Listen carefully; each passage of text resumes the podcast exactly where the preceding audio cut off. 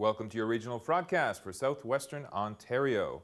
Right now, I'm checking in with Joseph Amort from the Better Business Bureau in Windsor. Hello, Joe. How are you today? Very well, thank you. It's a beautiful day here in Windsor. Good. That's what I'd like to hear. All right. So, what is it uh, that we're talking about today? Yeah, today um, we want to talk about a very tempting scheme that is going around our area uh, known as the counterfeit check scam.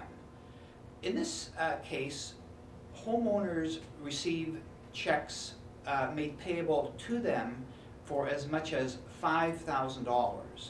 Uh, enclosed with the check is a letter that says that they have won a foreign lottery in the amount of $50,000.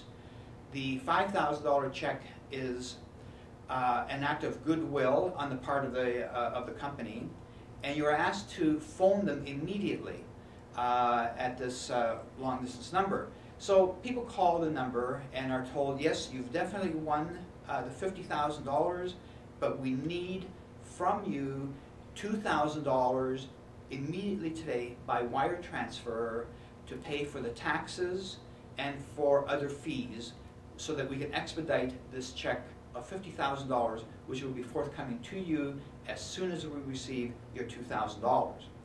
So people sort of go along with the scheme. They wire transfer the, the $2,000, deposit the $5,000 check that they've received in the mail, and in about two or three weeks' time, they realize that the uh, check bounces.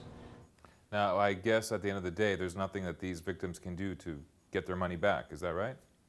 Not a single thing. One of the hallmarks of this particular scam is that the checks themselves are usually drawn on an American bank account. The address of the letter is actually a Windsor address.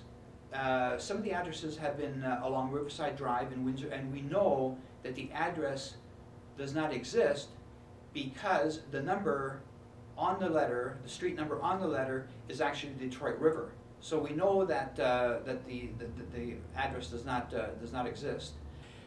So by using these three different addresses, uh, the check, the letter, the telephone number, you know that this is a scam and to stay away from it.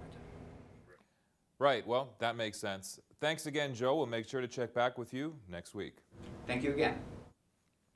And make sure you join us next week for another regional broadcast or subscribe to our podcast for regular updates.